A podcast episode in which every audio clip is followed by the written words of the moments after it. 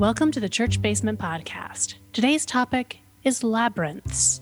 Grab yourself a cup of coffee or tea, strap on your running shoes, or pick up your knitting needles or crochet hook and join us. Let us introduce ourselves. I'm Pastor Amanda Zenzalo, and I serve as the pastor at Central Lutheran Church in Northeast Portland, Oregon. And I'm Dawn Miller, a member here at Central and the producer of the podcast. Okay, my first question is why labyrinths? because they're awesome. Well, yeah, but I don't think of them as particularly religious. Well, Labyrinth's not the movie per Sure. se. We'll get that out there. The movie is awesome and folks can enjoy it. And we're talking about labyrinths that are used as a spiritual discipline. Hmm. People might be familiar with one in particular that is in the cathedral in Chartres, France. And it's a specific design that can be found recreated all around the world Okay. and is even available on things like labyrinths that you can hold in your hand Okay. or have printed. But there's a whole lot of different designs and a whole lot of different ways that they can be used. We're talking about them right now because we are pondering and dreaming and imagining a way to put together a labyrinth in our church's parking lot for Lent. Oh my. This sounds complicated and amazing at the same time. The difference is that this is something that would just be on the pavement. Okay. A lot of folks may not know if you're not familiar at all with labyrinths as a spiritual practice. I am not. They can just be drawn on the ground or even laid out with rocks. Okay, let's start here for those of us like me who are completely unfamiliar, apparently. What is the difference between a maze and a labyrinth? Because they're interchangeable in my mind. Totally. So, a maze, if you're thinking like a corn maze, mm-hmm. right? Or a hedge maze, mm-hmm. those are designed so that you have dead ends and it's like a mystery in finding your way through it. Labyrinths are completely different. Labyrinths only have one path. Okay. And if you stay on that path and you don't cross the boundaries, you don't cross over into other places, You don't scoot through the hedge someplace. Right, exactly. And you just keep following the pathway, it leads you to the center. So there's no wrong answer with the labyrinth, is what you're telling me. Correct. You just follow the pathway in, and it leads you all the way to the center. And the point of that, depending upon the design, you might double back on your pathway. You mm-hmm. might kind of pass by where you've been before, or have short little areas where you're kind of staying in the same quadrant and then have a long wandering all the way around the outer circle. So if you continue to follow that pathway all the way around and just stick to it, it leads you directly into that center spot. And then the objective is to pause and rest and reflect upon maybe the journey in. And then you follow that pathway all the way back out again. So, like, for example, in the movie The Labyrinth, Yeah. spoiler, there's a moment where she dives through basically a hedge. Oh, she cheats. like you're thinking of. She thinks that she's going to cheat because she's talking to a creature with no arms, so she doesn't actually interpret what he's saying rightly. And so she steps off of the pathway, and then it becomes a maze Okay. if she had just stayed on the original pathway, it would lead her directly to the center because a labyrinth leads you to that center point. So I'm guessing it's the journey itself that is the point of a labyrinth. Precisely. Does the length of the journey matter?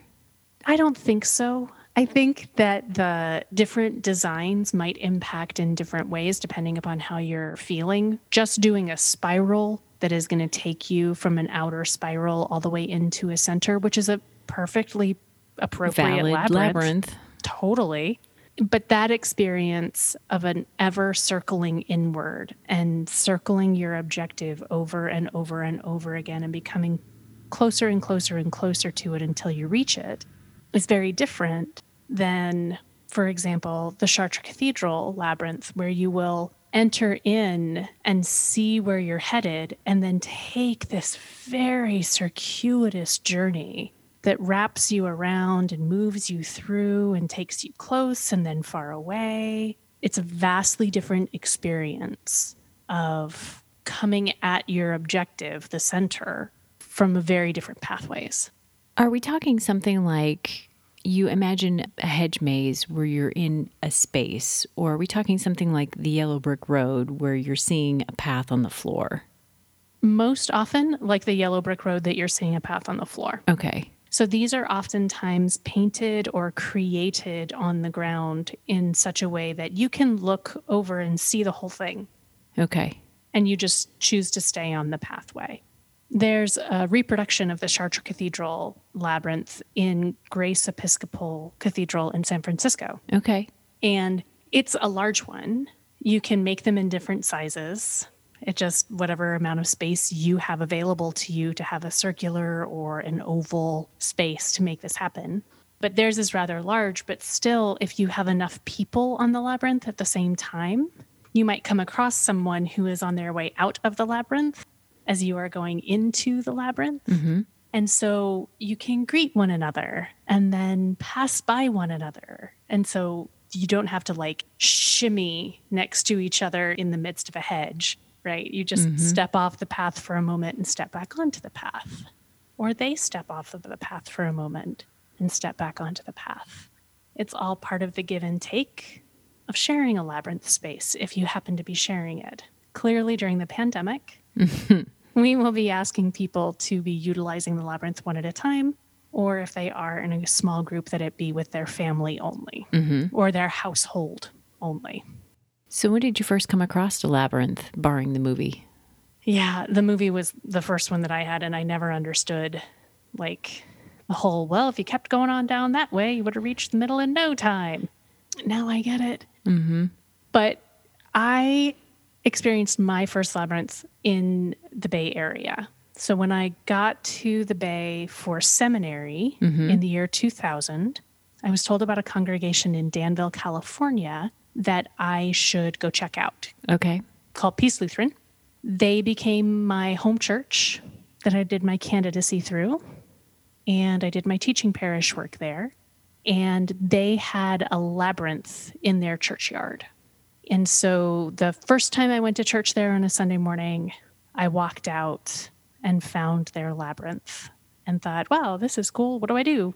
I guess I walk to the middle. Doopy doopy doopy doopy doopy doopy doo doopy doop. Look, there's the middle. Doopy doopy doopy doopy doo. Look, I did it and had a long way before I ever encountered the labyrinth as more than just a walking path.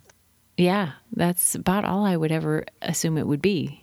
And it was a fine walking path for taking phone conversations Sure. and those kinds of things because I am a pacer when I take a phone conversation.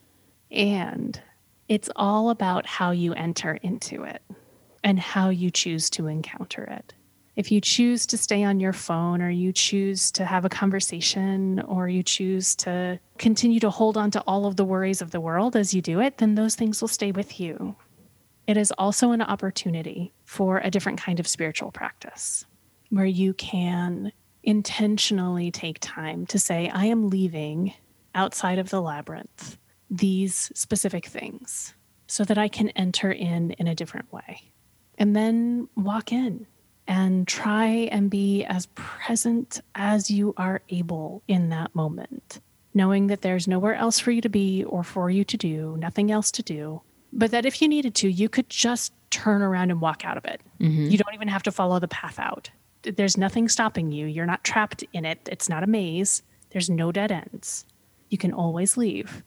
But the ability to take the journey and allow yourself the meditative practice of it, it can be phenomenally powerful. Does it have to be something that was specifically designed as a labyrinth, or could you use something like a trail in Forest Park? Or I keep thinking of when we would go up to the top of cathedrals in Europe or anything that you could walk up to, you have that path to get to a destination and then you come back down. Oh, that's a beautiful idea. I love that. I think that that's a lovely concept. That once you begin to embrace this concept mm-hmm. of following the path to a center and experiencing the journey and then letting yourself be in that center for some time with whatever it is that you're contemplating and then follow the journey back out into the world again. I think it could absolutely count as a labyrinth. How else would somebody make their own if they wanted to? There are so many different ways. So you could make one even just on paper, right? You could download one online and you could print it out and then you follow it with your finger Okay. And allow yourself that meditative practice by using a finger labyrinth, they're called. When you first mentioned Chart, I was wondering if it was something that was in the stained glass windows. But oh. apparently it's not. It's not, it's on the ground, but it would make a beautiful stained glass window. Mm-hmm. It's very similar when you look at the pattern of the Chartres Cathedral labyrinth. You might be reminded of like rose windows. Okay. The center of it is very similar. The center of that particular style has almost like a flower to it. So people could be in little alcoves mm-hmm. together. I was also picturing mandalas in my head. Very similar. Okay. Mm-hmm. Only in that particular one doesn't have a completely geometric repetition mm-hmm. because of the way that it takes you to unexpected places. But there are entire societies, entire club groups about building labyrinths, using them, spiritual practices, how to facilitate the experience of a labyrinth and being a labyrinth facilitator. Some folks have them on canvas so that they can transport them to different sites Oh, and interesting. facilitate. Yeah, it's really cool. I think the one that we will probably create at Central, if we're able to do this, we're going to use, you know, the spray paint that you use when you're doing like locates or something in your mm-hmm. neighborhood. We're going to get some spray paint like that to spray on the parking lot. So it'll come off in however long across Lent, depending upon how rainy it is. Mm-hmm.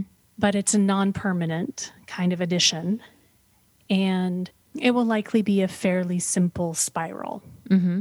But there are lots of instructions online. You can look up, like, how do I create a labyrinth? And you can go out and just put stakes in, measure it out, and then take rope and tie the rope to the stakes to make your labyrinth space. And then you could put rocks down around where those ropes lead so that then you could have it on the ground and take the ropes out if you want. Okay. I've heard of some places making them out of Christmas lights Sure. so you can do it at night if you wanted to. You can be as imaginative as you wish. Is the point to have places along the way that you stop and think about things or contemplating things or prayers to say, or is it really the journey to the middle and then the journey back out? In my experience, it's been about the journey to the middle and the journey on the way out. Okay. But I will say that I have a couple of labyrinth memories that are pretty powerful in my experience. And one of them that was really very, very memorable, kind of a visceral memory.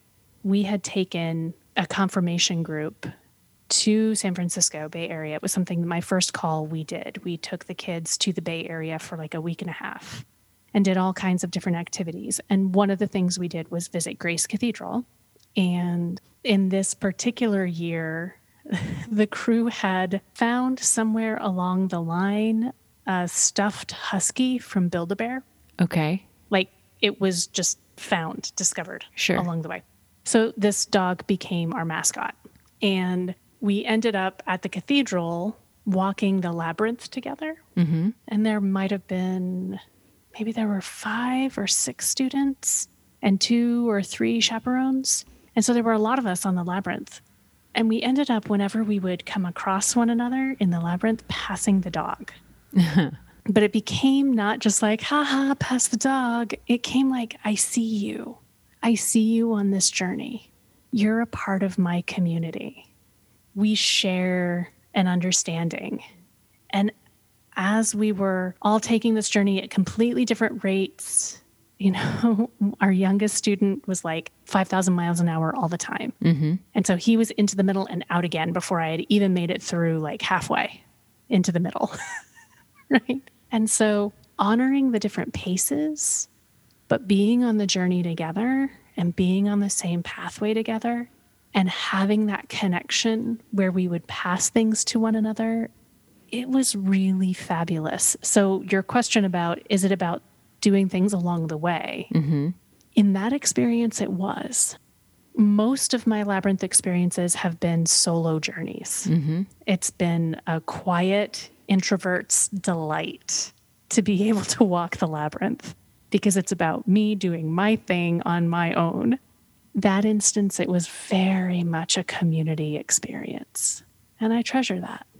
Do you like the ones that you find that are already created, or do you like to create them for yourself? I have never been able to create one. Really? Really, I have not done that yet. That has not been something that has been a part of a congregation that I've done. So there's either been one already present, Mm-hmm. such as at Peace, or I've found them in the wild. So there are lots of labyrinths in the wild, Okay. and normally they're open to the public. So you can go and find them and walk them any time of day or night. I remember it must have been an early walk that I did. I did under the full moon, late, late, late at night in Danville.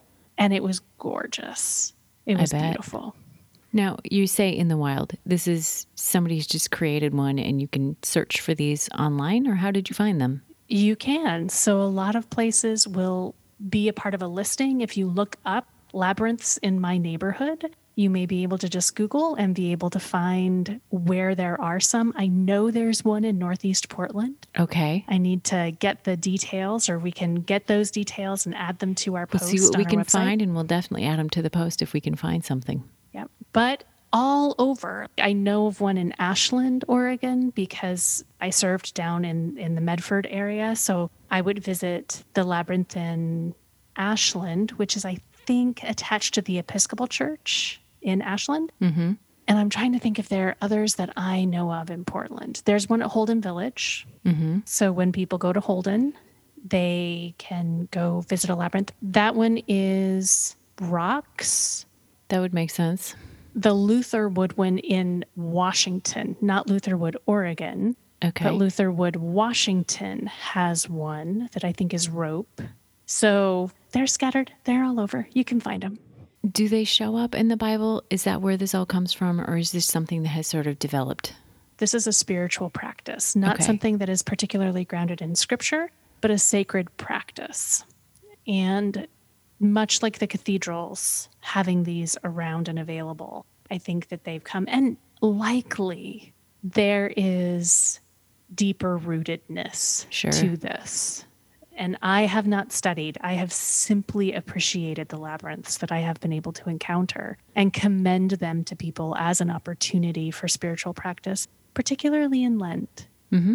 And I think this year, as we continue to wrestle with our isolation and our journey through, there's a lot of different ways that we can use a labyrinth, either to contemplate what it is to be on a journey on our own and to find our way into a space and look for a different way forward. It can also be a powerful tool if you have something to release, to walk into the center of the labyrinth and then leave an offering in the center and leave that item there as a release, and then walk away from it and start something next. It's an excellent practice for grieving to intentionally bring your grief as a walking partner with you, to give space and time for that grief, and to set in the center that grief. And then either to leave it there, if that is where you are ready to do, or to take it out with you in a different way. Mm-hmm.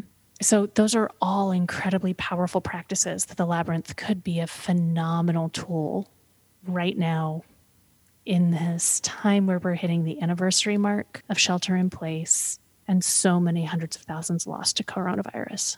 Yep. Well, that's going to lead me to my last question. Do you have a favorite one?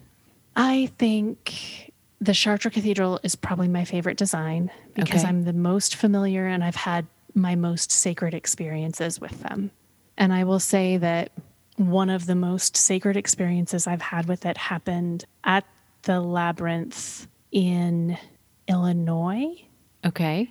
There's a university there that holds the Institute of Liturgical Worship conference on a regular basis. Okay. And that labyrinth, I had a particularly meaningful journey and am incredibly grateful for my experience of it. Excellent. Well, thank you, Pastor Amanda, for taking the time to help us learn a little more about labyrinths. I look forward to sitting down with you another week on another topic. As do I. And if you are curious, please look up labyrinths, learn more about them, find one in your neighborhood. And if that happens to be Northeast Portland, start to look for ours, which will hopefully be up by the middle of February here in 2021 for at least a little while. Stay safe, wear your masks, be kind, and remember God loves you no matter what.